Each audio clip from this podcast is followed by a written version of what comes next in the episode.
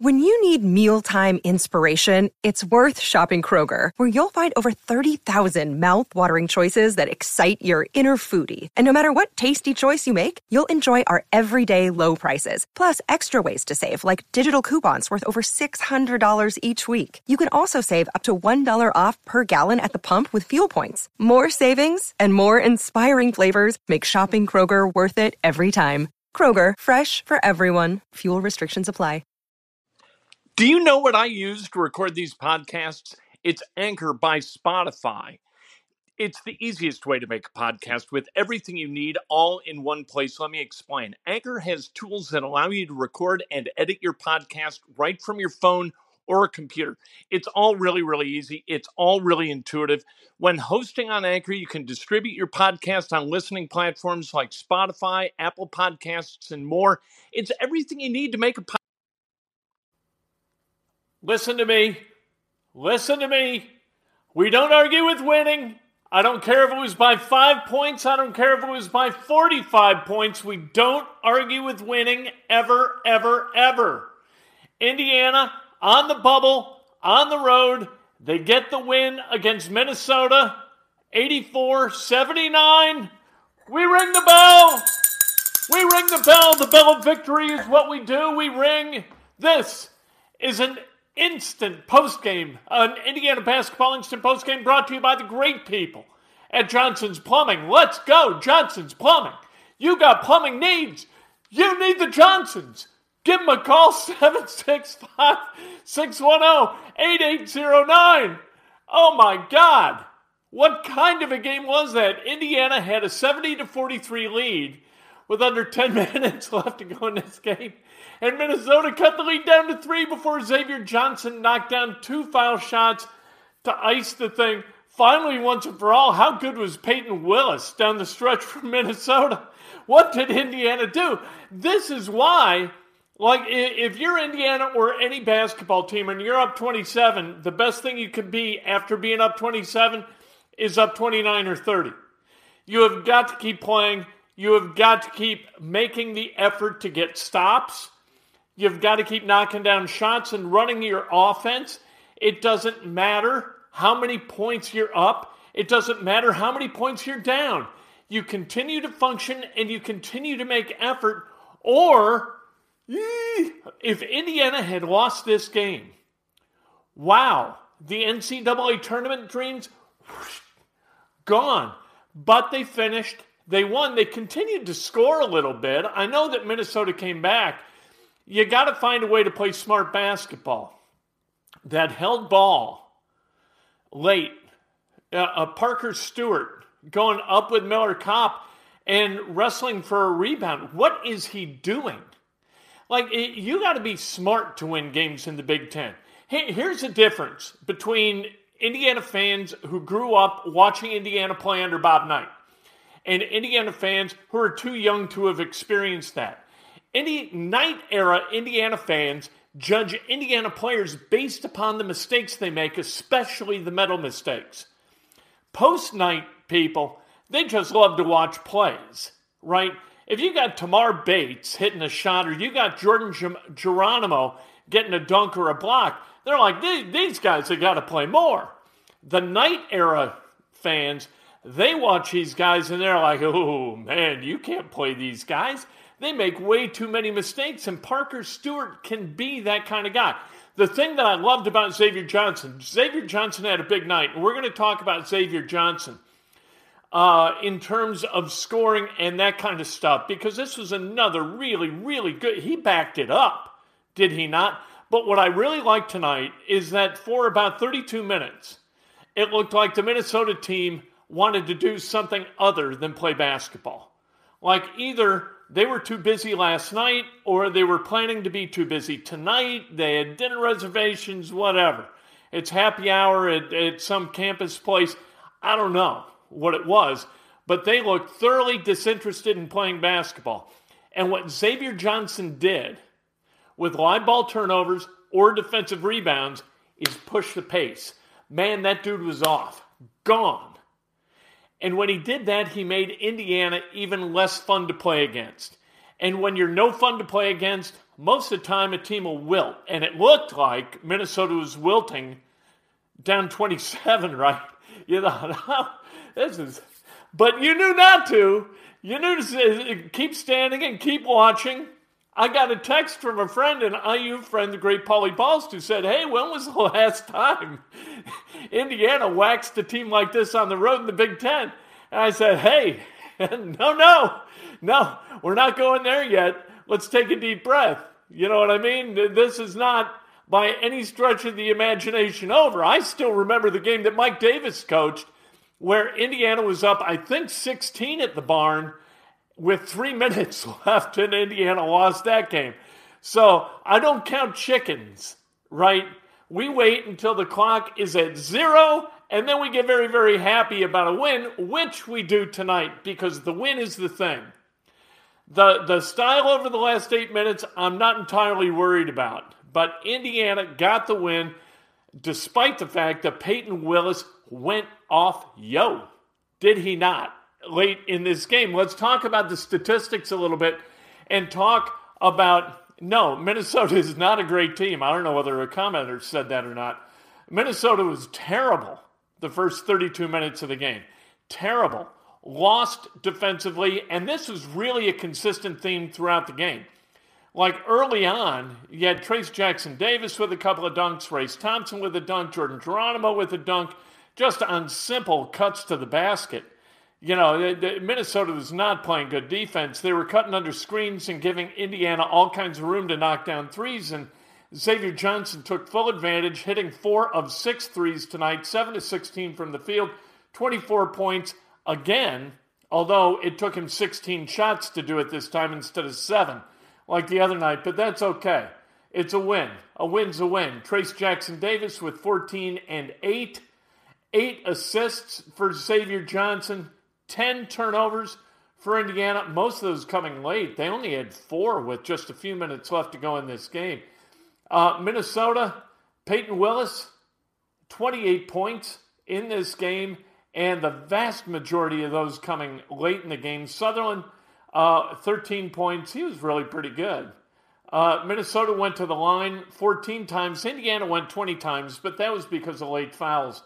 They hit 14 of those free throws. When Indiana hit 70% of their foul shots, I got no problem with Indiana and the way they're shooting foul shots. So Indiana gets the W. They are squarely on the bubble. They remain on the bubble. This is really kind of a net zero win. A loss would have been crippling. A win doesn't really help so much as you look ahead to the final two games of the regular season.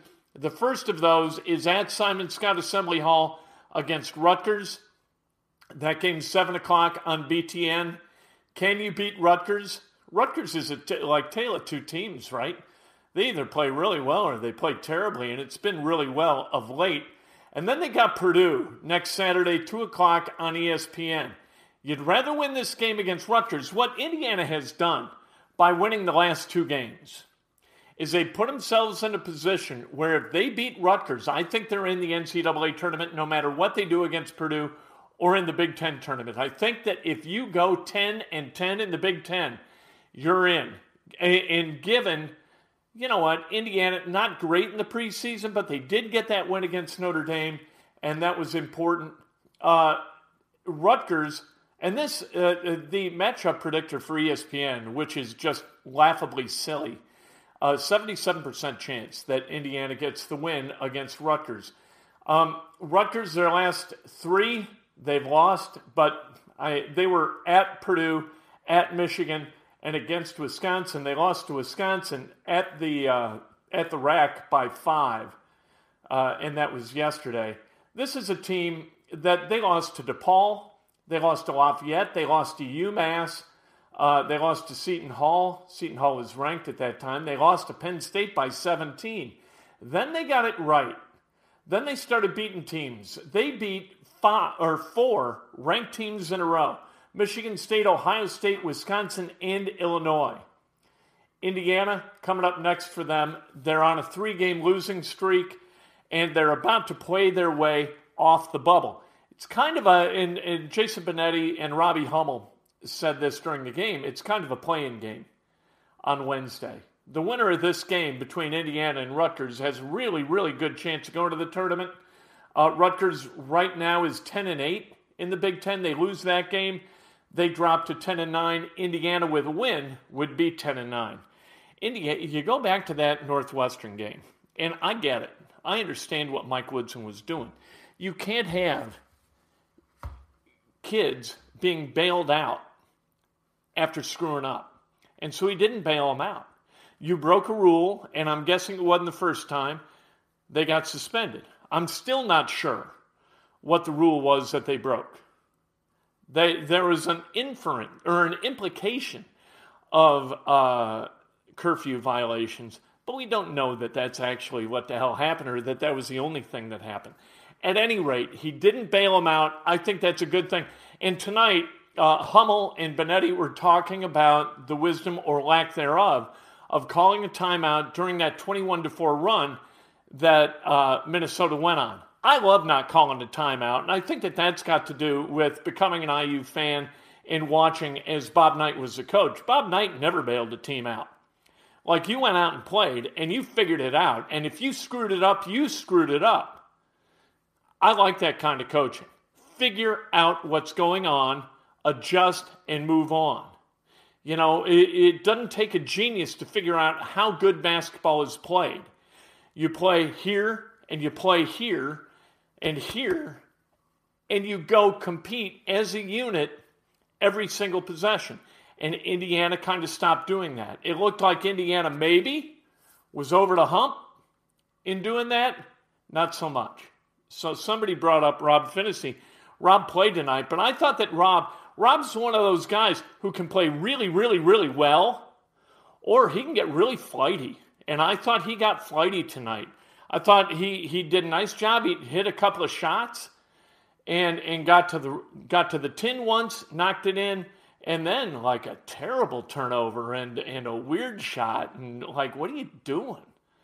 Indiana has got to understand that despite their own hopes for being great talents, who can overcome any level of, of psychological and intellectual uh, dunderheadedness that they can win games. They got to get past that. This is where they win. They need to win up here. When they play well up here, they got a chance against anybody. When they don't, anybody can beat them.